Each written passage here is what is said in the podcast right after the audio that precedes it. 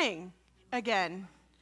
I am eager to share with you this morning. We've been going through this series called In Plain Sight, talking about the idea of theology all around us, or that you can find the study of God and God's work, and just even um, just even in small ways. It's like, oh, God is in this, or God is at work among us in our culture. Um, goodness, we heard it from the Wizard of Oz. That was an eye opener for me. Um, we had Brent talking about Wordle and the things happening there.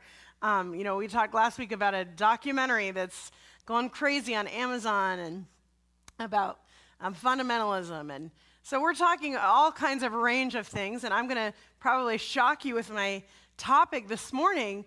But this is another thing um, that I have been noticing and seeing all around me. It feels very in plain sight right now. Um, and it's very popular. There's been a huge resurgence of this in pop culture, and especially among young people. And I see this with the young people I work with. Um, and that is the phenomenon of uh, tarot cards and astrology and uh, zodiac signs and reading your horoscope and all those things. So I'm noticing this everywhere. In fact, I was just talking with someone this morning. We'd both seen the same setup at Barnes and Noble. You walk in, and the first like big set of books that you see is like all these, it, eh, just so much information on astrology and tarot cards and kind of understanding your future and understanding how the stars are aligning and what that means for you. Um, it's everywhere Target, Walmart, you find them everywhere. Um, uh, Christian Dior just did a, she did a whole fashion line based around tarot cards. In Vogue magazine, there was a whole beginner's guide to reading tarot cards. Um, TikTok, I know probably all of you have TikTok. I'm just kidding. This main big social media platform, but there's like 35 billion views uh, around tarot on TikTok. Um, and there's people called influencers that are on social media, and they they're always um, they get paid basically uh, to influence people on social media. And there's a whole bunch of influencers who are astrologists and offer to do readings for people or offer to um, share what's happening, what they read in the stars or what they're reading in the sky. In 2021, the astrological service industry, which kind of encompasses a lot of this, was worth over $12 billion. Isn't that fascinating? And some of you may be shocked, like, what? I had no idea um, that this was going on. I feel like I see it all the time. You know, half the girls I work with wear, wear their zodiac sign on their necklace and they you know, maybe have some cute little designer tarot cards or those kinds of things. I mean, it's, it's very common now, it seems like. There's a resurgence of this.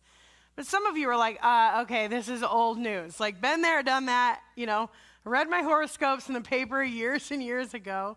Um, I was reading, it was about the 1930s when astrology became much more um, popular in the Western world, and it was through astrologies and what? Where did you read your Where did you read your horoscope? The newspaper. And do you remember? I don't know about you, but for me, when I was a kid, they were with the comics, so I could kind of sneak in there and read read the comics, and also just like get a little hint of what my future might hold that week. You know, um, even though I thought, oh, it's wrong, but I'm going to read it anyway. I want to know. Um, and so some of you also might be just looking at me like I don't know what any of this is. Like I have very little understanding.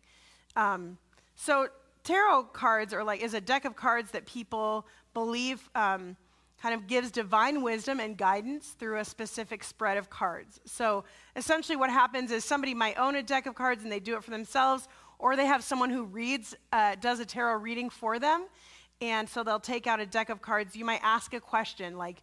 You know, when will I find love? Or will I ever have a child? Or will, you know, questions. Um, what is there a um, what is the diagnosis of this illness I'm experiencing? And something usually future related. And, um, and then there would be a shuffling of the cards, and they lay them out, and then you would have a reading um, based on what do those cards mean, and so what is the message that is divinely inspired that's being sent to you about your life or your future. And then astrology, simply put, is uh, searching for meaning in the sky. And I did want to say, too, both of these things have been around forever. So um, tarot reading was like established in the, or tarot cards were established actually as a game in the 14th century in Europe. And then centuries later, just a few centuries later, they became much more like kind of mystical and magical and more about kind of predicting future and fortune telling. Um, but astrology has also been around forever. The stars have been around forever.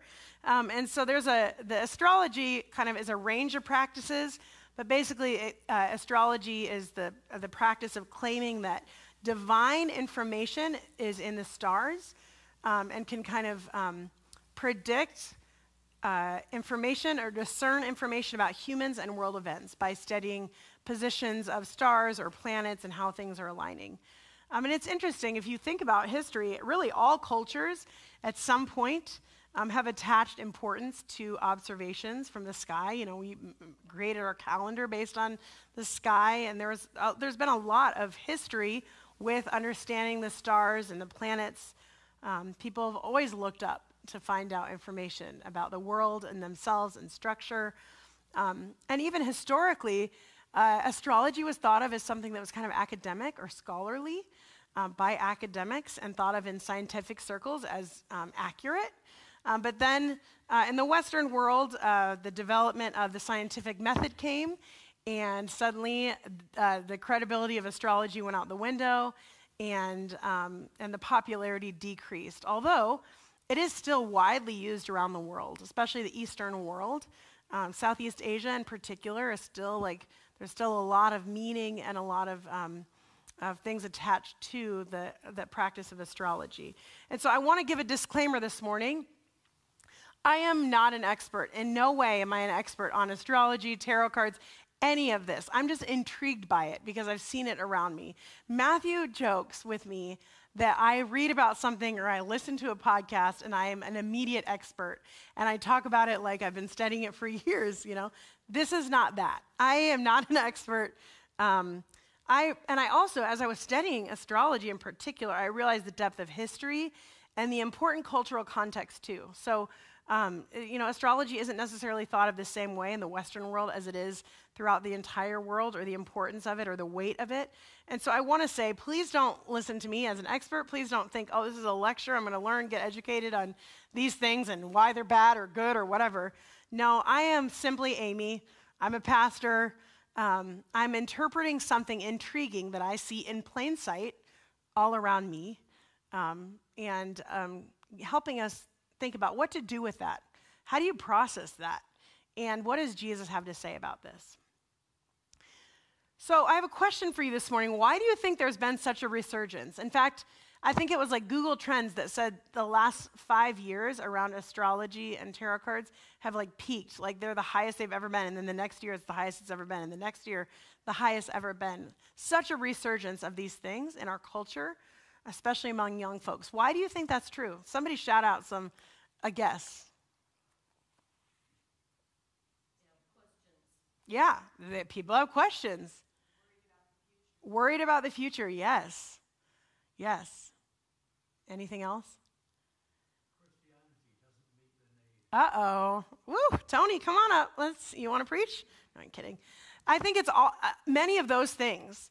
So you you guys got my whole list. I think. So interestingly, in my research, these things started to actually start to rise during COVID, which makes sense. People were stressed. People had questions. People were wondering about their futures, and um, and they were like stressing and wondering what is what's happening in the world? Am i okay? Will i be okay? What does the future hold? You know it feels like we're facing all these unsolvable problems. I need answers. And christians weren't giving them you know. For many folks they weren't finding it in christianity or they weren't finding satisfaction in what they were hearing um, in christian circles. And so they began to look into astrology looking at horoscopes looking into the zodiac and tarot cards for those kinds of things and information. And I also think um, one thing I see, especially in, in um, a lot of the younger folks I work with, is just uh, people looking for some of those things that feel like kind of the deepest human longings, which is like, am I okay? You know, am I, am I a valid person? you know, can I be affirmed as who I am? Um, what is my future? Does my life have meaning and purpose? People ask these questions, and these are questions that live in each of us probably, and we've wrestled with at different times in our life. And really, this is nothing new. As I was thinking about it, I'm like, oh, this is actually first humans that we hear from are asking these same questions in some ways, right? In Genesis, Adam and Eve are in the garden, and God has just given them the full range of the garden. You know, you have perfection at your fingertips. You have all the pleasure, all the things that you need. You literally live in paradise. And God says you can't have this one thing, you know, and you can't have this a knowledge of this understanding of the knowledge of good and evil. That's for me, God. The rest is for you. It's all for you. And what do they want? They want what they can't have. And you see immediately that human need for control, right? I feel like so much of this boils down to the desire for control. And that's what we talked about last week. I thought it was interesting. There's a little bit of a parallel. Last week, it was a lot more like, you know, talking about the Duggars and Bill Gothard and their, their theology being more like, we want to control other people. And this is more like, we want to, we want control. I want control of my life. I want control of my future, you know, and I long for those things, just like Adam and Eve. And the serpent comes to them and, of course, tells them that's not actually true. You won't die if you eat this fruit. It says in Genesis 3, the uh, serpent says, You will not certainly die. The serpent said to the woman, For God knows that when you eat from it, your eyes will be opened, and you'll be like God, knowing good and evil. And when the woman saw that the fruit of the tree was good for food and pleasing to the eye, and also desirable for gaining wisdom. Do you hear that? Again, why do we want wisdom? So that we know how to act, so that we know how to control our futures or the lives that we have. When she saw that it was desirable for gaining wisdom, she took some and ate it. They had everything, but they didn't have full control. There was this one piece. Isn't this this like lifelong human condition and it's exaggerated in these times when everything feels out of control. Anybody relate to that at all? Like feeling a little bit like, oh, I might feel a little out of control? And it feels especially so in these days.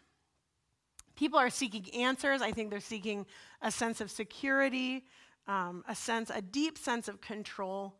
Um, and instead of looking to God for wisdom, God, the one who holds our future, who knows all about our futures, they look to other things.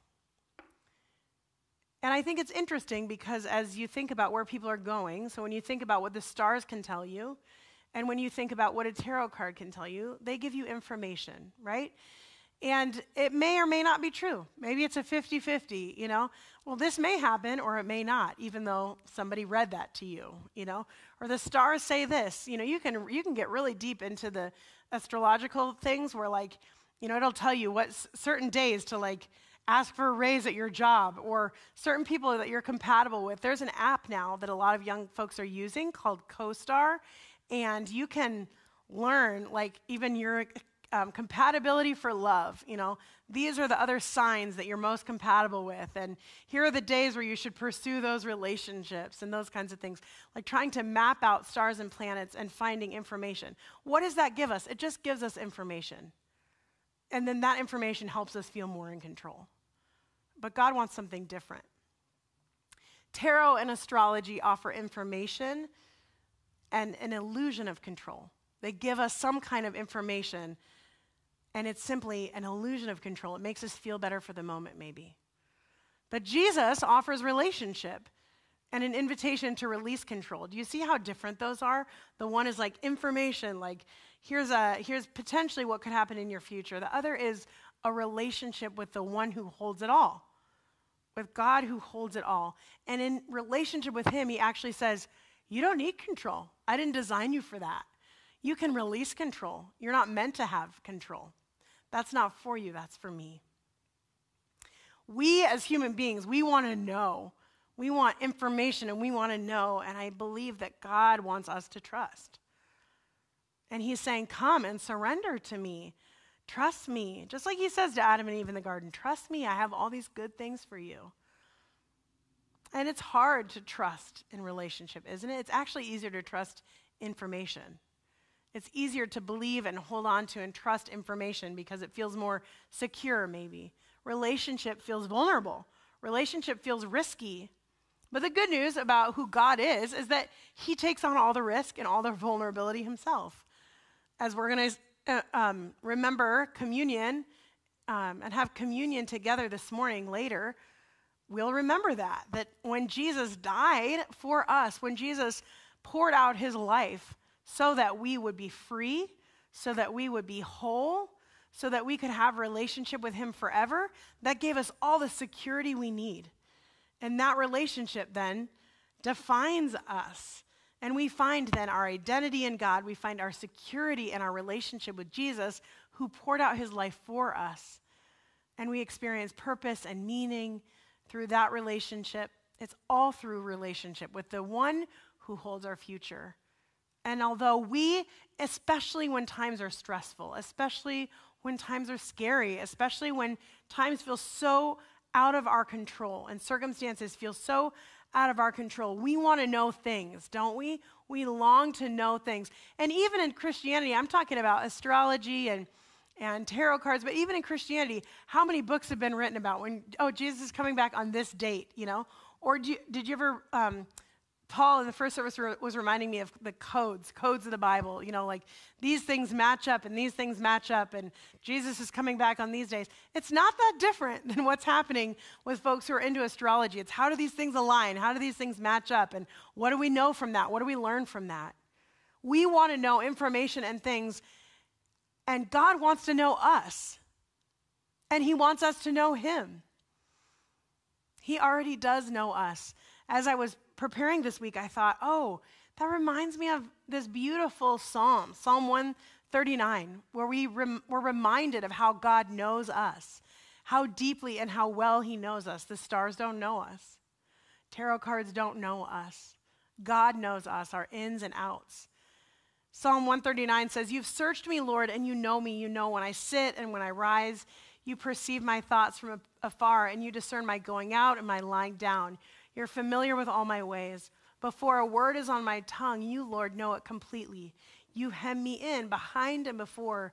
You lay your hand upon me. Such knowledge is too wonderful for me, too lofty for me to attain. I love that. Again, the acknowledgement of God is God and I am not. You know, God knows all these things. God has knowledge of me that I don't even have, and I'm not intended to have. That's it's too lofty for me to attain. Where can I go from your spirit? Where can I flee from your presence? If I go up to the heavens, you're there. If I make my bed in the depths, you are there. If I rise on the wings of the dawn and I settle on the far side of the sea, even there your right hand will guide me. Your right hand will hold me fast. God is always with us. I mean, what is more comforting what is more security than knowing the God who is always there, wherever we are, behind and before, within and around? This week, Pearl was reading, I took some cards to our women's ministry thing that had discussion questions to get discussion going on them. And she was reading one, and it said, What's one thing you take with you everywhere? You know what I was thinking my answer, if I was going to say my answer? It was my phone. You know what she said to me? She said, Um, God. I was like, Pearl Becker, you better preach, girl. That is so true, and I need to hear that. She's like, Well, I do. Take him everywhere, you know. He doesn't ever leave. You're so right. And we have that comfort that we find here in Psalm 139. And then it goes down a little later. It says, um, For you created my inmost being. You knit me together in my mother's womb. I praise you because I'm fearfully and wonderfully made. Your works are wonderful. I know that full well. My frame was not hidden from you when I was made in the secret place when I was woven together in the depths of the earth, your eyes saw my unformed body. All the days ordained for me were written in your book before one of them came to be. What a relief that is, isn't it? When you're in that place of like longing for answers, longing for control, longing to know that your future is okay, that your future is secure, longing to know that you are loved, that you matter, that you have purpose, longing to know that you are not alone, that this is not the end of the world as we know it, we look at Psalm 139 and we see God knows us all. He knows us fully. He knows our futures and our pasts. I love Romans 8:28. This is a verse I recite to myself all the time. Thank you God that you are always working on our behalf and for our good. And if all of this is true, then why wouldn't we seek God's wisdom first? Why would we look around to these other things to kind of meet some of those feelings that we have or those places that are unsatisfied? when we know that God has wisdom. In James 5, it talks about how you need wisdom, ask God. God has the wisdom that you need. Wisdom comes from Him, and it's a different kind of wisdom than the world offers, or than a deck of tarot cards offer, or than reading the stars and understanding them offer you. There's a story in Daniel 1 that I was rereading this, this week, and I love it's a story about Daniel and when he goes to live with King Nebuchadnezzar. And Shadrach, Meshach, and Abednego are there with him, and the king has recruited them to come. He wants to teach them. He's like, I want to teach them the Babylonian ways and the language, and, um, and I want them to come learn in my presence. And so they go and live with the king, and they're there to serve and learn. And it was common at that time for um, these young, smart men that were um, recruited by the king that they would come in and they would also kind of learn to ha- have vi- learn to have um, interpret dreams and um, learn how to predict the future and all those things. And the king would ask them for those things to make decisions based on. And it says in Daniel 1, it says that these four young men, um, that God gave knowledge and understanding of all kinds of literature and learning. And Daniel could understand visions and dreams of all kinds. The king talked with them, and he found none equal to them, to Daniel and Shadrach, Meshach, and Abednego.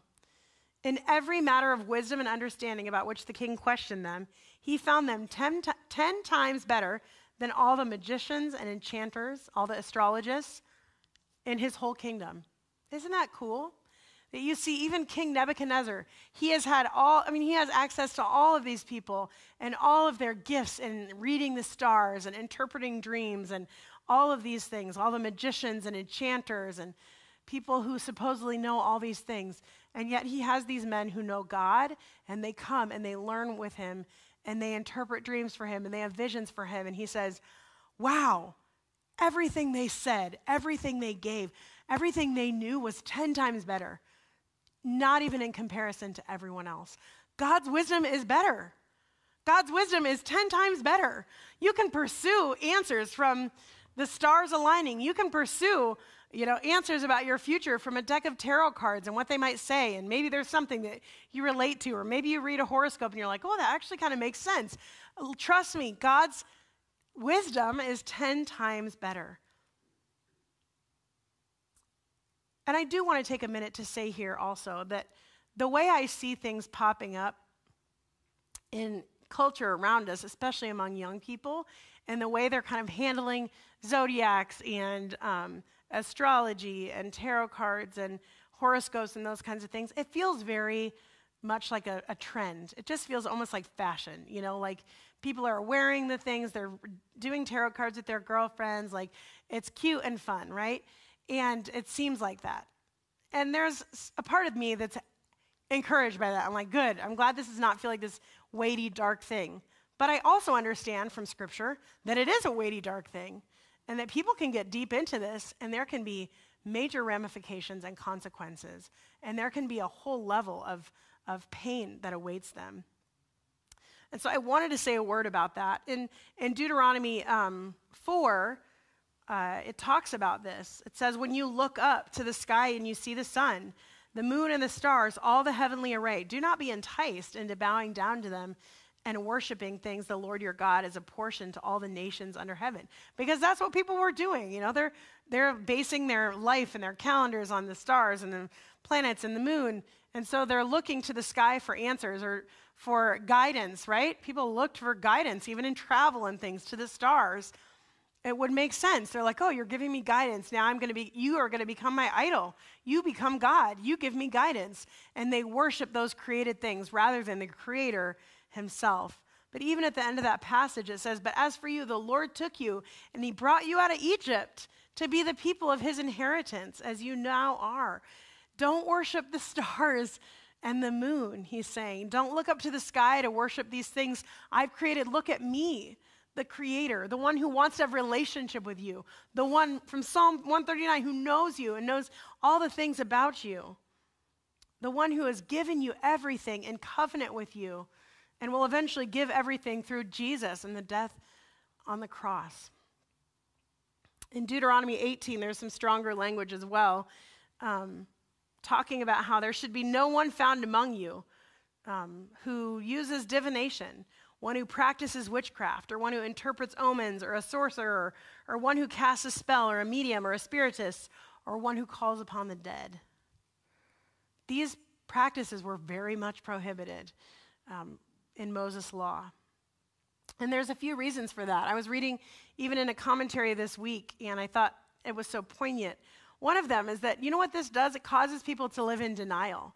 They're looking for something from something that can, looking for answers from something that cannot give them answers. It might give you predictions, it might give you information, but it's not going to give you answers. So you're actually denying reality. You're denying that what that this created thing cannot give you the answers you want. Instead, you are leaning into it anyway because it's giving you a sense of control. And what happens in that is that people end up pursuing all of that, and instead of God, they pursue that. Or, secondly, um, and much worse, getting too far deep into these practices, and in fact, um, a lot of tarot uh, card use from history is um, related to the occult. And so, as you get into some of these things deeper and deeper, um, you become under the dominion of the evil thing. You know, you're looking for control, and what ends up happening is that these things end up controlling you. Um, and it's so easy to be deceived by these things. Just like Adam and Eve were deceived in the garden, saying, Oh no, you actually can know everything. You can know the difference of this. You can know. You can be God. We are deceived in these ways. And so I think what we need to use is humility and discernment. We've used these words, I think, every week so far in this series. The ideas of humility and discernment. We've got to be people who are humble and humble enough to say, Oh, I don't know much about that. I'm curious. Let me understand. And also with key discernment, saying, This feels wrong. This does not feel right. This does not resonate with the God I know. And this does not resonate with what I see in Scripture. Certainly, it can lead us to dark places. But I want to say this I am actually encouraged some by what I see around me. I'm encouraged by these young folks who are interested in tarot cards and in astrology and zodiac and all of these things. And you know why I'm interested in that and why I'm encouraged by that? Because to me, that shows me they have some spiritual hunger. They have a spiritual curiosity. They want to know more about they want to have an experience with something bigger than themselves. And many of these folks realize there is something bigger than me. I'm trying to figure out what it is. But many of them are like what Tony said. They're like, yeah, Christianity not doing it for me. Or I'm not seeing it in my Christian friends. Or I'm not seeing it in this church across the street or whatever it might be. And so they begin to search for answers and for understanding of what's bigger than themselves in other places other than Jesus, other than God and his wisdom. They think about Christians often as like, oh, there's just, it's dogmatic beliefs, you know, it's stuffy and rigid and old religion.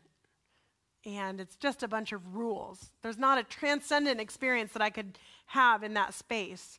And what I mean by transcendent is people are longing for something that is bigger than words or explanation or something that's more than just physical. They want to have an experience with God. They want to have an experience of knowing that they're connected to something and they're a part of something bigger than themselves. Matthew was telling me, so my husband, Matthew, was telling me that before he became a Christian, he became a Christian much later in life, um, uh, in his 20s, and he was telling me um, that, you know, he, re- he didn't really grow up like going to church and things, and so he didn't have a real base for Christianity, but he just was like, yeah, I don't want to be a Christian. He's like, those folks just go to church on Sunday. He's like, I need something that's going to get me through every day, you know, not just Sunday.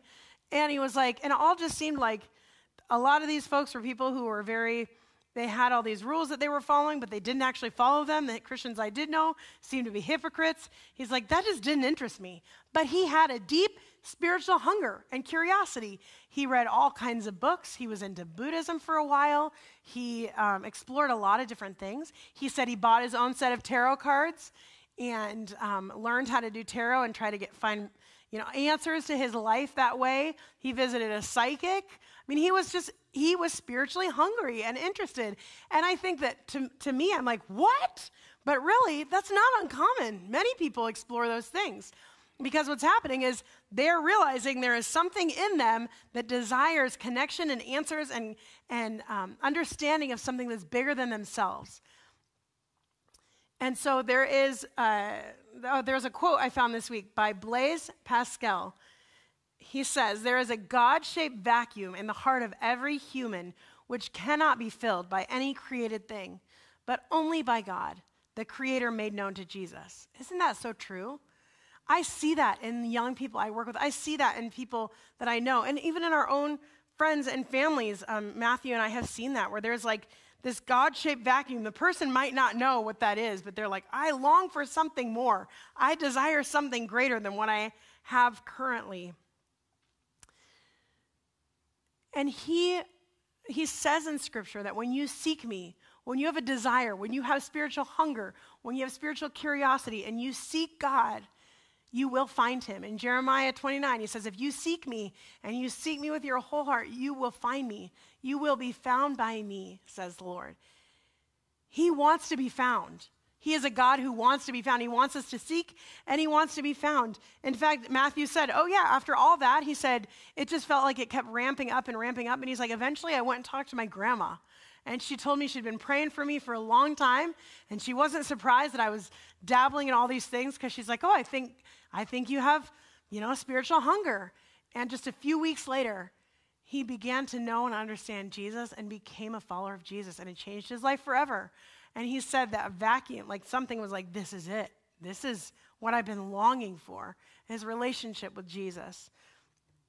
I think even we see that in scripture. I love that when Jesus is born, who's one of the fir- who are some of the first people that are sent to go see the baby Jesus and bring him gifts that realize the baby Jesus has been born? The Magi. You know what Magi were? Magi were astrologers. They knew the stars. That was their job. They'd read the stars to predict information, to predict things that were happening in the world. They're the first ones. They're busy looking up in the sky and they see the star and they know immediately, oh, that's the star of the Messiah who's come. Let's go visit him. And they go get gifts. And what happens to their, to their understanding of reading the stars? The reading of the stars for them leads to Jesus. And sometimes I think we can get really scared and put off by all these things, but I think we need to open ourselves up and pray for the people around us and even ourselves because sometimes these things are the things that actually lead people to Jesus at the end of the day. God can use these methods to bring people to Him. So if you have friends or grandkids or kids who are interested, I had a young person, um, a very young person after first service stop me and say, Yeah, I'm really into astrology. People are interested in this and they're looking for answers here. If you know folks who are, don't be scared of that. Pray for them and, and be curious. Ask them questions. Humility and discernment. Maybe they're just spiritually hungry and seeking. I have a, um, a sister in law um, who is very spiritually curious. Um, she did not grow up Christian. She's not interested in Christianity. She has a really bad taste in her mouth around Christianity. Um, and so she's explored a lot of other things. And she loves the supernatural. There's something in her that, like, she wants to have an encounter with something that's bigger than herself. She goes, she's gone to haunted houses, she's gone to psychics, she watches all kinds of shows about supernatural things. Um, you know, she just has, and I'm like, oh, that's that God shaped vacuum. She's looking for something, she's looking for a transcendent experience. And so often we are not offering that in the church either, you know? Sometimes we just are those stodgy folks who are just in our routine. And when people come here or show up or people interact with Christians, they just see, oh, that's just like a set of rules they follow. They don't see it as this beautiful relationship with a God who is transcendent through the Holy Spirit, where we can experience his love for us and see it made manifest and demonstrated in beautiful ways around us.